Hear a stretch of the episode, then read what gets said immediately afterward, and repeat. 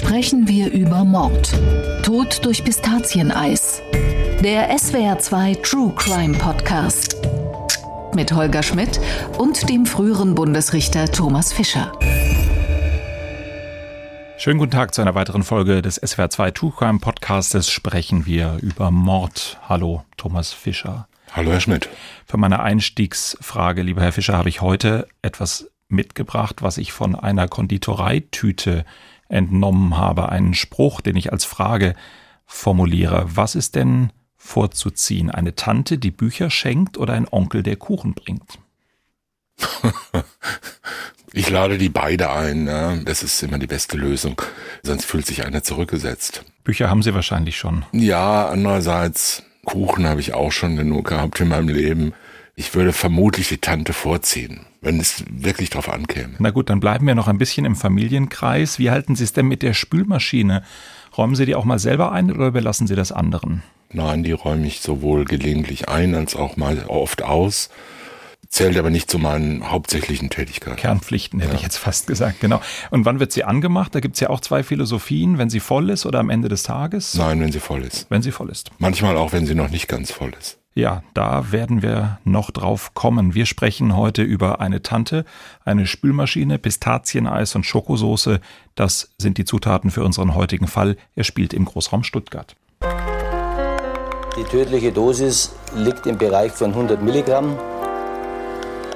Staatsanwaltschaft und Landgericht gingen davon aus, dass nur die Tante das Gift in das mitgebrachte Pistazieneis getan haben konnte. Das haben wir schon im Märchen vom Schneewittchen gelesen, dass der Apfel auf der einen Seite vergiftet ist und auf der anderen ist er gut. Ich meine, man neigt dazu, einen Sündebock zu haben. Und mein Nonkonformismus hat mich eigentlich für diese Rolle prädestiniert. Heute hat der BGH endgültig einen Schlussstrich gezogen. Die Angeklagte wurde freigesprochen. Fest steht in diesem Fall, das Kind Anna ist gestorben. Fest steht auch, es ist vergiftet worden. Für die Ermittler dringend verdächtig war lange Zeit die Tante. Motiv und klare Indizien sind aber nicht aufgetaucht. Mehrere Gerichte haben sich sehr schwer mit dem Fall getan. Isabel de May hat den genauen Ablauf für uns nochmal zusammengefasst. Die sieben Jahre alte Anna freut sich auf den Besuch ihrer Tante Elisabeth. Wie versprochen bringt Elisabeth Pistazieneis mit, als sie im Januar 1993 in Tamm-Hohenstange in der Region Stuttgart ankommt. Die Eltern lassen Tante und Nichte am Abend allein. Anna darf nicht nur eine Portion, sie darf sogar zwei Portionen Pistazieneis essen. Mit Schokoladensauce. Auch Elisabeth isst Eis. Auf Schokoladensauce verzichtet sie. Als die Eltern zurückkommen, erbricht sich das Kind. Es bekommt Tee und Medikamente. Am nächsten Morgen bricht Anna zusammen. Wenige Stunden später stirbt das Kind im Krankenhaus. Anna wurde mit Arsen vergiftet. Die Polizei glaubt, dass entweder das Eis oder die Schokoladensauce vergiftet waren. Giftrückstände werden nie gefunden. Während Anna in der Klinik stirbt, stellt ihre Tante die Eisschälchen in die Spülmaschine und startet die nur halb voll beladene Maschine. Nach Annas Tod wirft ihre Mutter sämtliche Lebensmittel weg. Gut ein Jahr nach dem Tod des Kindes wird Elisabeth verhaftet. 1995 wird die Tante vom Landgericht Stuttgart wegen Mordes zu lebenslanger Haft verurteilt. Der Bundesgerichtshof hebt das Urteil auf. Die Stuttgarter Richter hätten zu wenig bedacht, dass auch Annas Mutter und Vater als Täterin oder Täter in Frage kommen. Anna könnte auch zum zufälligen Opfer eines Erpressers des Eisherstellers geworden sein. Der Bundesgerichtshof verweist den Fall ans Landgericht Heilbronn. 1997 wird Elisabeth erneut wegen Mordes verurteilt. 1999 hebt der Bundesgerichtshof auch dieses Urteil auf. Auch die Heilbronner Richter hätten sich zu sehr auf die Tante als Täterin festgelegt. Der Bundesgerichtshof zieht einen Schlussstrich und spricht Elisabeth vom Vorwurf frei, ihre Nichte ermordet zu haben. Wer Anna vergiftet hat, wird nie geklärt. Schon wieder, Thomas Fischer, haben wir einen Fall, der zweimal beim Bundesgerichtshof gelandet ist, weil die Urteile der Schwurgerichte nicht überzeugen konnten. Naheliegend ist es, dass Vater, Mutter oder Tante mit der Vergiftung zu tun gehabt haben könnten, aber geklärt wird es nicht. Sprechen wir über einen perfekten Mord? Ja, mag sein. Aber auch da würde man vermutlich sagen, Man weiß es nicht genau, denn es gibt ja immer noch andere Möglichkeiten. Also auch in diesem Fall gibt es ja möglicherweise noch eine noch gar nicht gesehene Möglichkeit. Und es ist auch nach der Entscheidung des Bundesgerichtshofs nicht völlig ausgeschlossen, dass es noch einen solchen dritten Fall gibt. Irgendein noch nicht erkannter Zufall.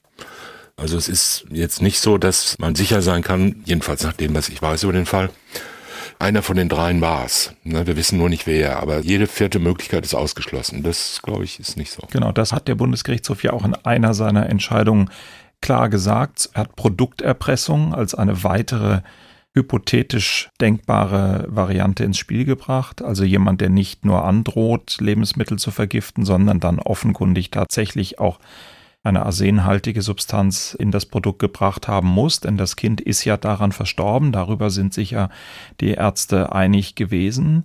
Aber es ist doch schon erstaunlich, dass bei einer so ausführlichen Ermittlung, mehreren ausführlichen Prozessen dann so eine völlige Ratlosigkeit bleibt? Ja, kann ich schwer beurteilen, weiß ich nicht, ob das so ungewöhnlich ist. Natürlich mag man sagen, es ist jedenfalls ungewöhnlich, dass Gerichte mehrmals zu solchen Entscheidungen kommen. Das kann man aber durchaus auch erklären. Wenn da so ein Entscheidungsprozess mal in Gang gesetzt ist, ist die Justiz strukturell, ich will jetzt gar nicht sagen individuell und persönlich und motivatorisch sozusagen, aber doch strukturell ein bisschen dazu geneigt, daran festzuhalten. Also es gibt so eine gewisse Ausrichtung auf eine bestimmte Falllösung, wo dann nur noch in dieser Richtung gedacht und ermittelt und versucht wird, mal schauen, ob wir es beim nächsten Mal schaffen, sie zu verurteilen. Und es wird nicht wieder völlig neu aufgemacht. Ja, dies ja wohl in diesem Fall wahr, wenn der BGH sagt, im ersten Fall hat die Beweiswürdigung Lücken entdeckt und man hätte noch andere Gesichtspunkte reinbringen müssen dann kann man das ja ganz unterschiedlich verstehen. Man kann das so verstehen, dass man sich auf die anderen konzentrieren soll, die nicht genannten oder nicht erkannten im ersten Fall. Man kann aber auch sagen, ja, die theoretisch möglichen, die hätten wir auch noch erwähnen sollen und dann sagen halt, das haben wir auch geprüft, aber der Rest reicht uns aus und dann kommen wir halt zum selben Ergebnis. Ist ja auch möglich. Daran musste ich gerade denken. Sie haben an dieser Stelle ja auch schon gesagt, dass es ja letztlich dann für das erste Urteil durch die Tatsacheninstanz, also die Richter, die die Zeugen, die die Sachverständigen, die sie alle vor sich haben, dass es da eher eine Frage der Formulierung dann im Urteil ist, eben zu sagen, wir einigen uns jetzt auf folgende Lösung, wir halten folgende Lösung des Falles oder folgende Verantwortlichkeit, folgende Tatbestandlichkeit für gegeben und alles andere schließen wir aus, weil wir es uns alles auch überlegt haben, aber eben das andere eben für gegeben halten so dass man doch dieses BGH-Urteil schon auch so verstehen kann, wie ihr habt das nicht sauber genug formuliert, wovon ihr als überwiegend wahrscheinliche Hypothese ausgegangen seid. Kann sein. Ich habe das Urteil natürlich nicht gelesen im Einzelnen. Könnte sein, dass das Landgericht oder eins von den beiden Landgerichten, die als Tatgerichte entschieden haben, gesagt hat, es gibt nur die Möglichkeit, dass einer von den dreien es war und die Eltern scheiden aus irgendwelchen Gründen aus, kein Motiv, war nicht daheim oder sowas und wir finden keine andere Speise, die da in Betracht kommt und haben dann gesagt, okay, dann war es halt die Tante. Da kann man sagen, das ist ein Fehler, nicht völlig fernliegend. Natürlich, äh, kein Gericht ist verpflichtet, völlig theoretische, absurde Möglichkeiten auch noch zu erwägen. Irgendein Unbekannter ist eingedrungen und hat in letzter Sekunde da wahllos Arsen verstreut, solche Sachen halt. Ne? Der Geheimdienst hat eingegriffen oder solches Zeug. Das muss man nicht ernsthaft in Erwägung ziehen und auch nicht abhandeln. Aber was nicht völlig fernliegen könnte, das sollte man schon erwähnen. Jedenfalls, also man sollte es überlegen. Mhm. Und ein Lebensmittelerpresser kommt durchaus auch in Betracht. Jedenfalls dann, wenn andere Varianten, Alternativen des Tathergangs nun auch nicht gerade sich durch überragende Plausibilität auszeichnen. Ja, könnte man sicher so sehen. Auf der anderen Seite ist dann so eine Lebensmittelerpressung ja nur dann wirklich als Lebensmittelerpressung erfolgreich, wenn man auch eine Forderung stellt oder wenn auch andere betroffen wären. Das heißt, da wäre ja zu erwarten gewesen, dass die Polizei das kennt, dass irgendein Hersteller gesagt hat, jawohl, wir sind erpresst worden, dass andere Menschen auch vergiftet worden sind. Und dann der große Zufall, wenn es jetzt die Schokoladensoße war oder wenn es das Pistazieneis war, dass dann ausgerechnet die Tante, die ja das Eis mitgegessen hat, die Schokosoße nicht. Alles schon ja, so ein bisschen arg zufällig. Dann wird die Spülmaschine eingeräumt und obwohl sie nicht voll ist, angestellt und alle möglichen Spuren sind nicht mehr da. Sieht jetzt auch nicht so ganz super aus. Also mein Eindruck war schon, es gibt schon eine ganze Menge, was hier gegen die Tante spricht und was auch die Eltern so ein bisschen in den Verdacht bringt, dass sie da vielleicht auch etwas geahnt oder etwas gewusst haben und das Spurenbild nicht ganz zufällig ist. Ja, spekulativ. Ist spekulativ. Man muss immer aufpassen, dass man keine Rückschaufehler begeht. Nicht? Also im Ergebnis ist ja irgendwas Furchtbares eingetreten, das Mädchen ist tot. Also weiß man, irgendeinen Grund gibt es. Ja? Und dann sucht man rückwirkend von dem Ergebnis nach der Ursache. Und da treffen sich natürlich keine puren Zufälle, sondern Ursache hat halt immer Ursachen und weitere Ursachen. Und wenn man dann auf zehn Ursachen gekommen ist, sagt man, das ist aber eine erstaunliche Ursachenkette. Das kann ja kein Zufall sein, aber das kann natürlich trotzdem Zufall sein. Es ist so. Es gibt selbstverständlich auch Verrückte, die in, ich weiß nicht, dieses Eis wurde vermutlich in irgendeinem Supermarkt gekauft, in so einer Packung, nehme ich jetzt mal an. Also in einer Fertigpackung. So wie ich das verstanden habe, ist das so gewesen und die Tante hat es mitgebracht. Ja, ja. ja, man könnte auch sagen, das war so lose gekauftes Eis vom Eiscreme-Coiffeur-Hersteller.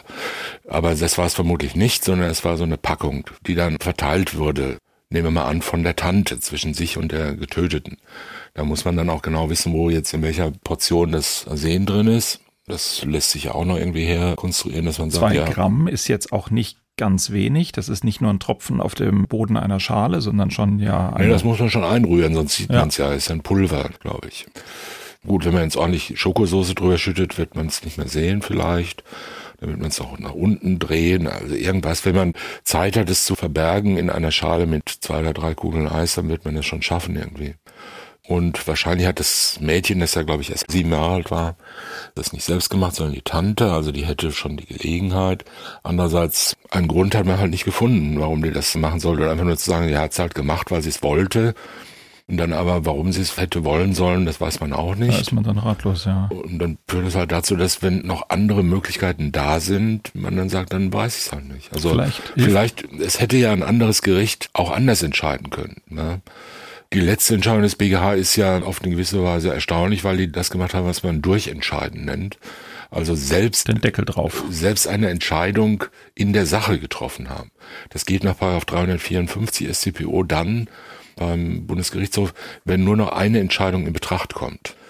Das ist häufiger der Fall, als man glaubt. Ja, also Freispruch zum Beispiel kann darauf gestützt werden, dass man sagt, so wie es jetzt festgestellt ist, rechtsfehlerfrei festgestellt ist, ist halt die Tat gerechtfertigt. Oder ist das überhaupt nicht strafbar, was er gemacht hat?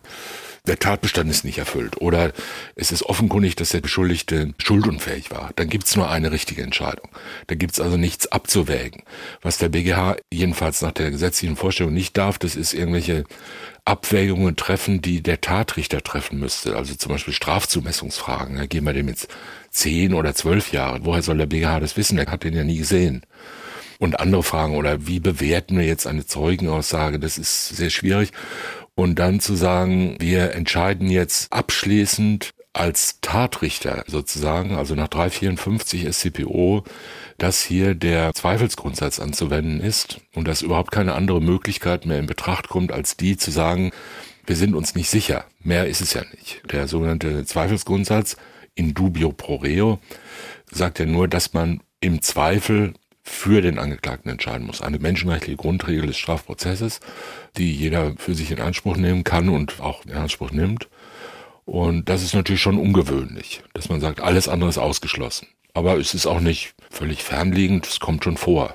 Hören wir doch mal vielleicht rein, wie es damals, als der BGH eben diese abschließende Entscheidung getroffen hat, wie es begründet worden ist. Ich habe in unserem Archiv einen Bericht von Axel Sonneborn gefunden, der damals für den SWR eben über diese letzte BGH-Entscheidung im Fall Pistazieneis berichtet hat. Schon zum zweiten Mal musste sich der Bundesgerichtshof mit diesem ominösen Giftmord beschäftigen. Und der Prozess ist spannender als jeder Krimi. Hat die Angeklagte hier beim Landgericht Heilbronn vor knapp zwei Jahren ihre siebenjährige Nichte mit Arsen vergiftet oder nicht? Zweimal schon wurde sie vom Landgericht wegen Mordes verurteilt. Das erste Urteil hatte der BGH aufgehoben. Zweimal wurde im Wesentlichen das Gleiche festgestellt. Sie ist schuldig, weil es kein anderer gewesen sein konnte. Doch heute hat der BGH endgültig einen Schlussstrich gezogen. Die Angeklagte wurde freigesprochen. Ich empfinde eine Befriedigung darüber, dass einer Frau, nämlich meiner Mandantin, nach fünf Jahren, wie ich überzeugt bin, Gerechtigkeit widerfährt.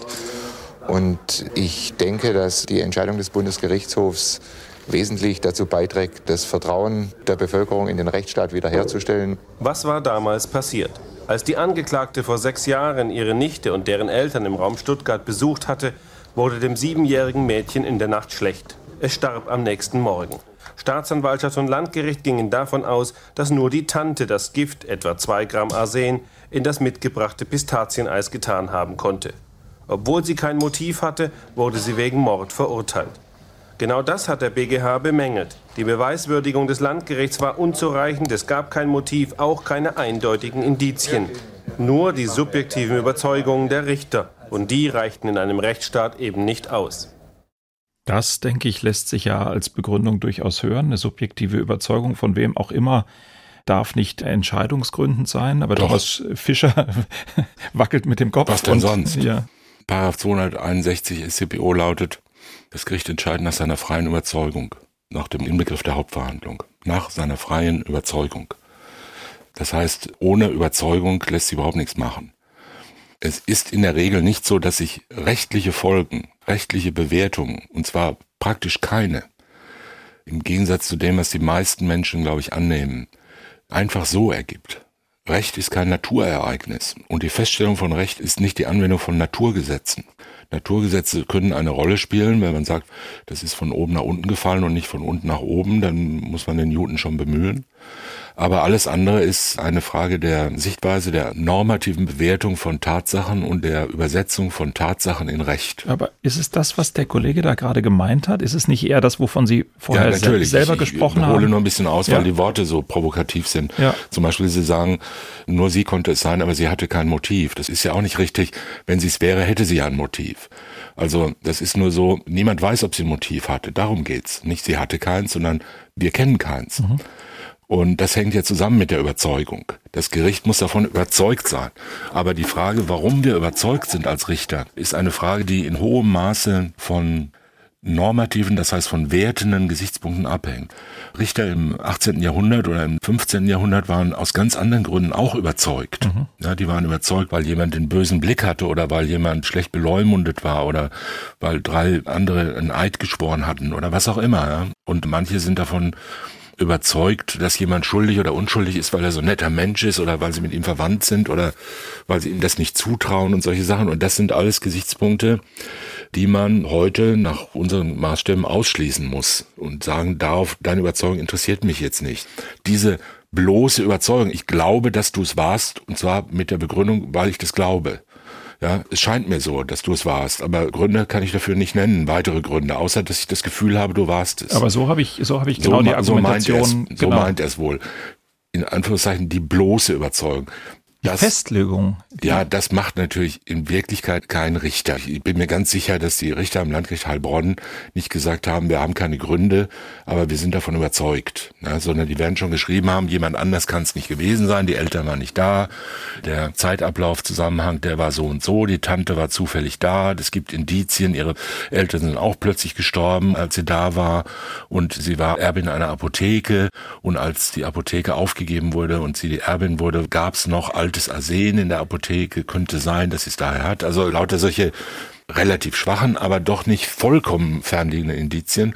Und jetzt schauen wir mal, war es vielleicht die eifersüchtige Freundin von dem Mädchen oder war es der Vater oder war es der Nachbar oder war es ein Lebensmittelerpresser, das werden die dann ja auch im zweiten Durchgang erwogen haben. Und dann sagen sie, nee, die waren es alle nicht. Da haben wir wirklich nicht den geringsten Anhaltspunkt. Und bei der Beschuldigten hatten sie halt winzige kleine Anhaltspunkte. Zum Beispiel, dass sie da war, dass sie dem Kind das Eis gegeben hat und nicht ersichtlich war, dass irgendein anderes Lebensmittel vergiftet hätte sein können. Das sind ja immerhin mal Anhaltspunkte, die wir für rational halten. Und sie es steuern konnte, wer von dem Eis bekommt, so sie selber es. essen kann, ohne zu sterben. Das wird zweifellos so sein, wenn Sie so eine schöne 900 Milliliter Packung cremiges Pistazieneis der richtigen Firma kaufen, dann kann sie da natürlich die eine Hälfte im Kind rauskratzen und die andere Hälfte für sich nehmen. Und mit der Schokosoße, das kommt noch dazu. Es waren unterschiedliche Lebensmittel, die da zubereitet wurden. Und das sind alles Gesichtspunkte, die wir anders als zum Beispiel den bösen Blick oder den Schwur einer verfeindeten Nachbarin heute für ernst nehmen. Das heißt, wir hantieren ja mit Rationalität. Wir wollen uns nicht auf Glaubensfragen berufen oder ich habe geträumt, dass der es war und deshalb verurteile ich ihn jetzt. Oder ich habe schon immer recht gehabt oder es hat mir eine Hellseherin gesagt, sondern wir wollen, dass der Richter sagt, ich habe mir das überlegt, es gibt rationale, sinnvolle Gründe und die kann ich auch darstellen. Wenn ich gefragt werde, warum haben Sie den Menschen zu lebenslanger Haft verurteilt, dann kann ich drei, vier, fünf Gründe nennen, die dann auch Bestand haben vor anderen Menschen. Es müssen nicht dieselben sein, die andere auch überzeugt hätten, aber mich haben sie überzeugt und sie sind wie man so schön sagt, intersubjektiv vermittelbar. Das sind Argumente, die den Rationalitätsanforderungen unserer Gesellschaft in der heutigen Zeit genügen. Darum geht's. Und wenn man das ersetzt durch pure Überzeugungskraft, dann ist es zu wenig. Es gibt äh, viele Gerichte, die in ihre Urteile, denen sie nicht vollkommen vertrauen, versuchen durch ein Übermaß an Überzeugungsdarstellung das schwache Maß der Rationalitätsabsicherung zu kompensieren. Da steht dann also drin, die Kammer hatte auch nicht den geringsten Zweifel daran, dass die Einlassung des Angeklagten falsch war und war zu ihrer absolut sicheren, vollkommen festen Überzeugung der Ansicht, dass nur er es gewesen sein kann. Wenn man so einen Kram liest, weiß man schon immer, da steckt, der, da steckt echt der Wurm drin. Ja, also der hat wirklich zu den letzten Mitteln gegriffen. Er muss also fünfmal hinschreiben, ich bin so überzeugt, so überzeugt war ich überhaupt noch nie. Und das schreibt nur einer, der nicht wirklich überzeugt ist. Oder der jedenfalls die Befürchtung hat, andere könnten das anders sehen. Und deshalb ist es klar, die Frage ist ja, was bedeutet Überzeugung? Das ist ja erstmal nur ein Wort. Was heißt Überzeugung? Sind wir davon überzeugt, dass der diesjährige Tour de France-Sieger gedopt ist oder nicht? Viele werden sagen, aber sicher bin ich davon überzeugt, weil alle Tour de France-Sieger gedopt sind. Andere werden sagen, nein, er hat doch geweint, als man ihn gefragt hat, ob er sowas tun würde. Und die anderen sagen, boah, wahrscheinlich ja, aber so richtig trauen, es jetzt öffentlich zu sagen, würde ich mich mal nicht. Ne? Weil der hat auch Anwälte. Das ist mir zu teuer, sowas zu behaupten. Also was bedeutet jetzt Überzeugung? Ne? Wie sicher muss man sein? Es gibt Menschen, die werden Richter und stellen in dem Moment, wo sie da oben sitzen, und sich entscheiden sollen, fest, dass sie sich nicht entscheiden können. Hm. Ja, weil sie nicht genau wissen, was ist denn jetzt meine Überzeugung? Gibt es noch irgendeine theoretische Möglichkeit, wie es anders gewesen sein könnte? Und solange ich die noch nicht habe, kann ich mich nicht entscheiden. Die schleppen ihre Akten hin und her und wälzen die Monate lang und sind total fleißig und kommen nie zu einer Entscheidung. Das gibt es. Es gibt auch welche, die sagen, das juckt mich alles nicht, wird schon passen. Ne? Der sitzt ja nicht umsonst auf der Anklagebank. Der wird schon gewesen sein ist etwas flapsig jetzt ausgedrückt, aber gibt's auch. Wobei Sie jetzt Extremfälle geschildert haben und mein Eindruck ist, dass aber viele angehende Richter tatsächlich vor ihren ersten Entscheidungen und wenn es eine Bußgeldsache ist oder wenn es eine Mietstreitigkeit ist, durchaus Respekt haben, nicht wirklich schlafen können vor der ersten Entscheidung, die man dann so richtig eigenverantwortlich trifft, was ich persönlich ja durchaus sympathisch finde und ein gutes Zeichen dafür finde, dass man sich mit dem auseinandersetzt, was man an Macht und was man an Gestaltungsmöglichkeit bekommt. Oder? Ja, ob das wirklich die Auseinandersetzung mit der Macht ist, das ist, sagen wir mal, eine optimistische Interpretation. Das kann gut sein und das spielt sicher auch eine Rolle. Und wenn es so ist, dann ist es natürlich gut. Für was halten Sie es? Angst vor dem Fehler? Es kann Angst vor dem Fehler sein. Es kann Angst davor sein, aus dieser künstlichen Klausurwelt, in der man jahrelang gelebt hat, jetzt in die wirkliche Welt überzutreten wo einem echte Menschen gegenüberstehen, die dann reagieren, die was gegen ein Unternehmen können, die einen beschuldigen können, irgendwie jetzt, ich meine jetzt nicht im rechtlichen Sinne, ja, sondern die sagen können, du hast versagt, ne, Ungerechtigkeit, du bist dumm, du weißt es nicht richtig und so weiter. Also all das kann eine Rolle spielen. Aber es ist natürlich auch das dabei. Ich versuche gerade mich zu erinnern, wie es so an meinen ersten Wochen war bin auch in ein ziemlich verludertes Dezernat mit vielen Rückständen gekommen und musste, glaube ich, am dritten Tag schon meines Richterdaseins, ohne jemals irgendwas anderes Justizielles gemacht zu haben, in die Hauptverhandlung gehen mit acht terminierten Hauptverhandlungen am Amtsgericht. Und da kamen also Fälle und ich war die ganze Nacht damit beschäftigt, mir zu überlegen, was man jetzt sagen muss, wann wer was sagt, hab mir so Laufzettel gemacht, belehren und so weiter, jetzt dann Bescheid verkünden und so ein Zeug, ja, und war total aufgeregt und man versucht sich irgendwie durchzuwurschteln. Und wie sich jetzt dieser arme Angeklagte da gefühlt hat an meinem ersten Tag, der da wegen irgendeiner Straßenverkehrsgefährdung da saß oder wegen der Schlägerei, das weiß ich nicht. Ich habe die vergessen. Nehmen Sie uns bitte nochmal mit, wo war es örtlich und wann war es zeitlich? Es war im Jahre 1988 am Amtsgericht Weißenburg in Bayern. Schöne Zeit, schönes Amtsgericht. Ich hoffe, dass ich da nicht allzu viel Fehler gemacht habe. Mhm. Auch den Angeklagten meiner ersten Monate gegenüber mich einigermaßen einigermaßen ordentlich benommen habe. Aber man ist da natürlich unsicher. So viel wollte ich nur sagen. Aber jetzt reden wir hier von zwei ordentlichen Schwurgerichten, einmal Landgericht Stuttgart, einmal Landgericht Heilbronn. Menschen, die das definitiv schon ein paar Wochen und Monate und Jahre gemacht haben werden. Ist meine Wahrnehmung völlig falsch, wenn ich aus diesen BGH-Entscheidungen ein erst bisschen und im zweiten Mal maximales Augenrollen rauslese nach dem Motto, ey nein, ihr begreift diesen Fall nicht, ihr habt euch verrannt und jetzt entscheiden wir es durch? Muss nicht sein. Könnte man annehmen. Also ich glaube, so nach der menschlichen Erfahrung könnte man sagen, ja, das spielt auch eine gewisse Rolle. Irgendwer wird da schon gesagt haben, Gut, das ist jetzt wieder nix. Ja, die Überlegung ist ja so. Man sagt erstmal, jetzt kommt der Rückläufer und die haben wieder einen Fehler gemacht. Und es geht da um die Frage der Überzeugungsbildung und um die Beweiswürdigung. Und jetzt ist zum zweiten Mal in der Beweiswürdigung ein Fehler gemacht worden bei einer so schwierigen Beweislage. Die ist ja unstreitig sehr schwierig. Und jetzt ist natürlich, sagen wir mal, der von außen darauf blickende Laie, also wir jetzt auch, geneigt zu sagen, der Fall muss jetzt entschieden werden. Also dieser Mordfall muss entschieden werden. Diese Frage stellt sich dem BGH ja nicht. Der BGH muss ja nicht entscheiden, wer ist der Mörder, sondern der muss ja nur entscheiden, um die ist die Frau Tante schuldig.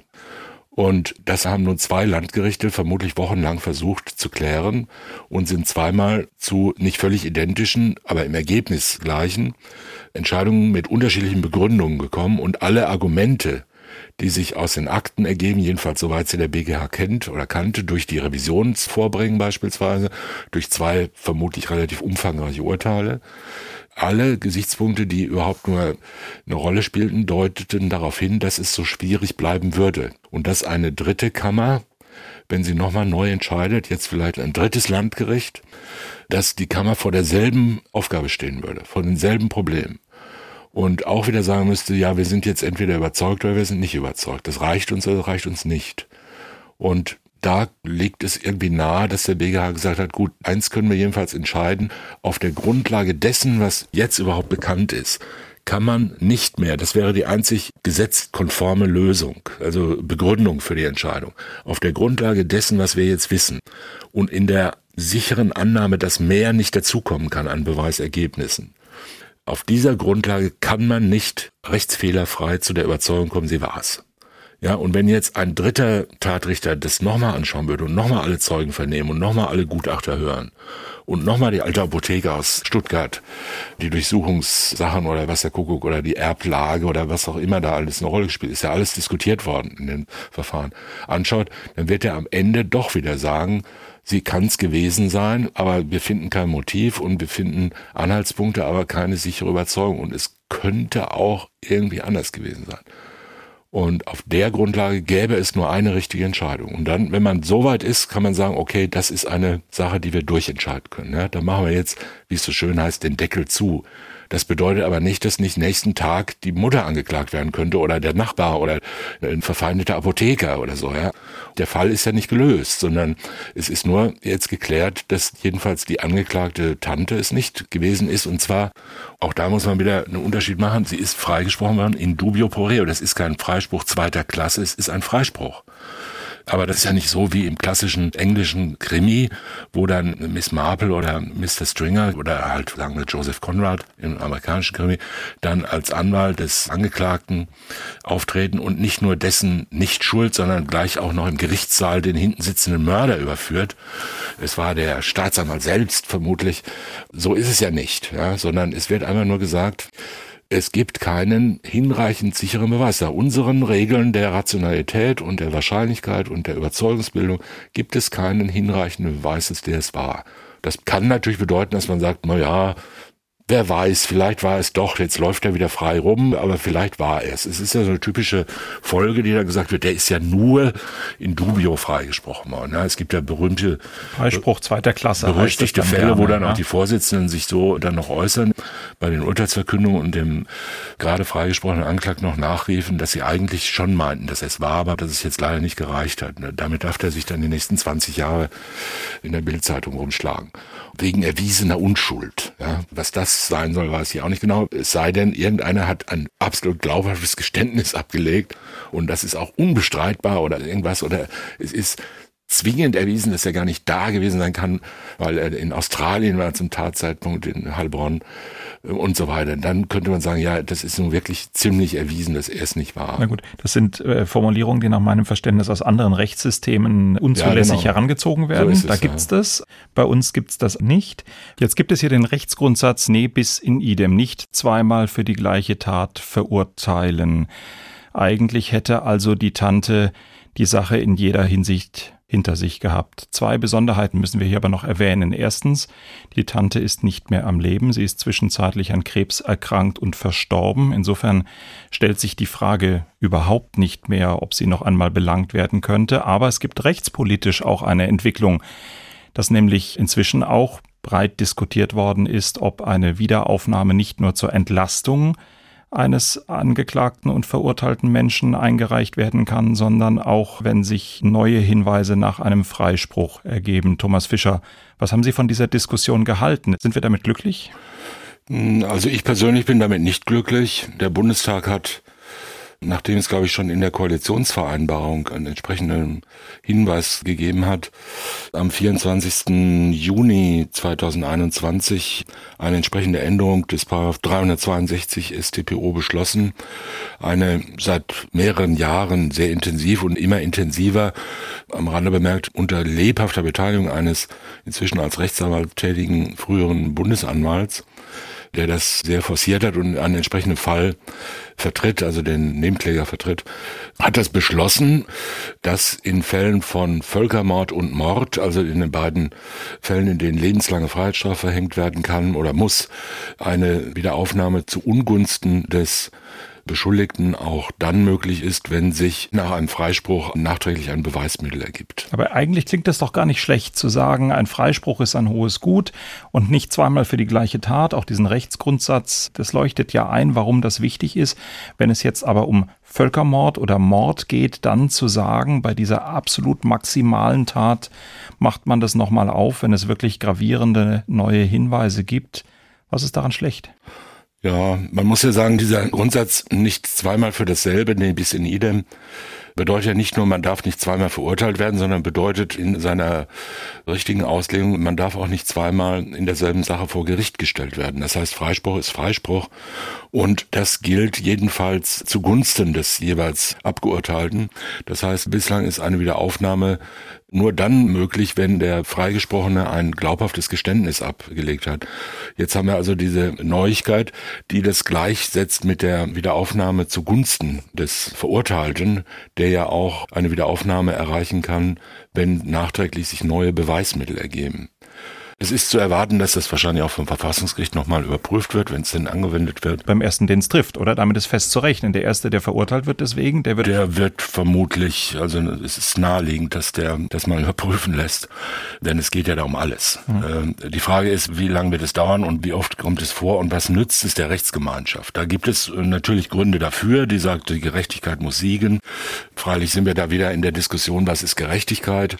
Ist nicht Gerechtigkeit vielleicht auch das, was verfahrensmäßig rechtmäßig in richtiger Weise endgültig und rechtskräftig festgesetzt worden ist. Man kann ja nicht immer noch eine Instanz und noch eine Instanz übereinander türmen, damit dann endlich mal die Gerechtigkeit erreicht wird oder der Rechtsspruch erreicht wird, der dann allen passt und den keiner mehr ungerecht findet. So funktioniert Rechtsstaat nicht. Ja, was ist die Sorge vor den Fällen, wie man es vielleicht international am spektakulärsten im Fall O.J. Simpson mitbekommen hat? Ein spektakulärer Freispruch, aber danach eigentlich lauter Hinweise darauf, dass er es eben doch gewesen ist und eigentlich fast schon ein unverhohlenes, er ist der Täter, aber irgendwie kann er sich immer damit brüsten, dass er freigesprochen worden ist und ist so etwas, jedenfalls für manche, wie der lebendige Beweis dafür, dass Gerechtigkeit nicht zu erzielen war. Naja, da muss man halt auf das jüngste Gericht warten. Da tritt dann ja nach allgemeiner Ansicht die Gerechtigkeit endgültig ein. Also man kann ja nicht sagen, wir konzipieren und vollstrecken ja einen Rechtsstaat, aber wenn es uns nicht passt, was dessen Regeln sind, dann muss halt eine höhere Gerechtigkeit ran. Und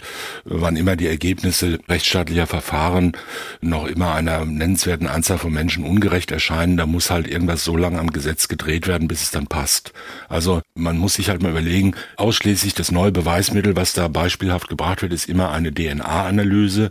Nun muss man aber sagen, dass ja auch DNA-Analysen so extrem und wunderbar die Wahrscheinlichkeitsziffern da immer sind, 1 zu 13 Trilliarden oder ähnliches.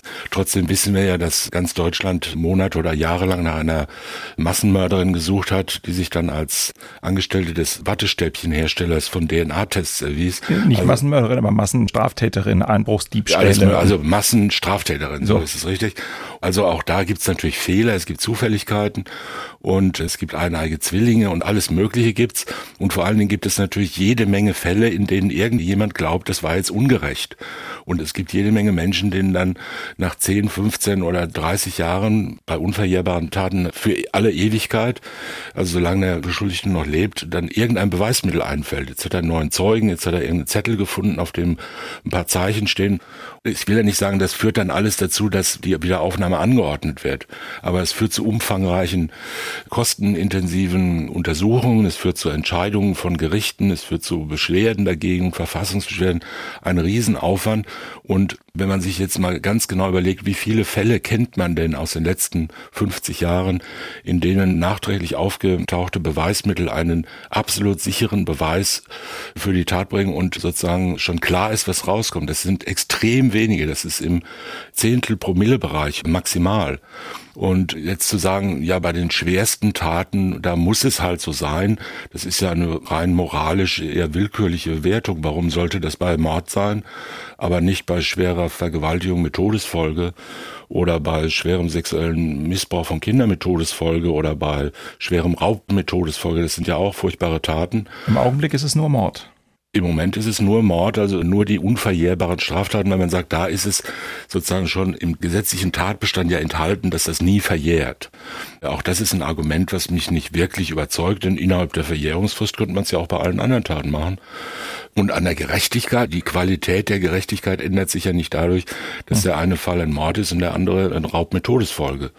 Und ich glaube nicht, dass es sinnvoll ist, immer weiter voranzuschreiten auf einem Weg, der sagt, die Prozessordnung des formalen Rechts, die ja das Recht erst in die Welt bringt, die Verwirklichung von Recht und möglicher Annäherung an die Gerechtigkeit ist, die muss den übergesetzlichen Anforderungen immerfort genügen und die muss möglichst weit aufgeweicht und möglichst durchlässig gemacht werden, damit wir auch die allerletzten Fälle der vorgeblichen oder vermuteten Gerechtigkeit noch herstellen können.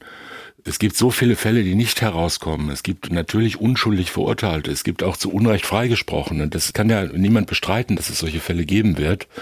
Und es gibt natürlich nicht so viele, wie behauptet werden. Aber es gibt wahrscheinlich auch noch viele, die niemand kennt. Und es ist völlig unmöglich zu sagen, jetzt haben wir mal wieder einen Fall gefunden, in dem irgendwas nicht gepasst hat. Irgendein O.J. Simpson grinst in die Kamera und alle denken, wahrscheinlich war es doch. Und gleich müssen die Gesetze geändert hm. werden, damit der nächste O.J. Simpson nicht mehr so grinst. Aber es wird in der wirklichen Realität für diese Fälle wenig ändern. Es könnte nur ändern, dass insgesamt die Meinung weiter voranschreitet, dass es auf die formalen Anforderungen des Rechts wenig ankommt, wenn nur die Moral das Richtige gebietet. Und mhm. das halte ich für sehr gefährlich. Mhm. Der Tod der kleinen Anna bleibt unaufgeklärt. Die Tante ist verstorben, deswegen wird sich da so oder so mit Gesetzesänderung oder ohne nichts mehr tun.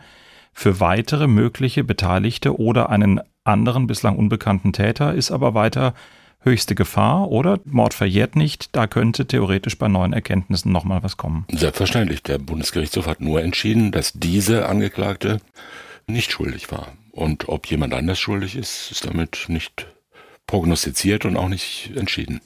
Sollte sich daran etwas ändern, werden wir natürlich darauf zurückkommen und genauso werden wir uns sorgsam angucken, was die Gesetzesänderung tatsächlich in der Praxis bedeutet. Das war unser heutiger Fall. Ich sage Danke an Georg Brandl und Alexander Kote auf der anderen Seite der Scheibe, außerdem an Walter Filz, Sonja Hase, Wilm Hüffer, Marie-Claire Schneider und ich danke allen, die geholfen haben, auch wenn ihr Arbeitgeber oder die Mandantschaft wahrscheinlich dagegen wäre, wenn sie es denn wüssten. Auf Wiederhören, sagt Holger Schmidt. Sprechen wir über Mord. Sie hörten einen Podcast von SWR2. Das komplette Podcast-Angebot auf swr2.de. SWR2 Kultur neu entdecken.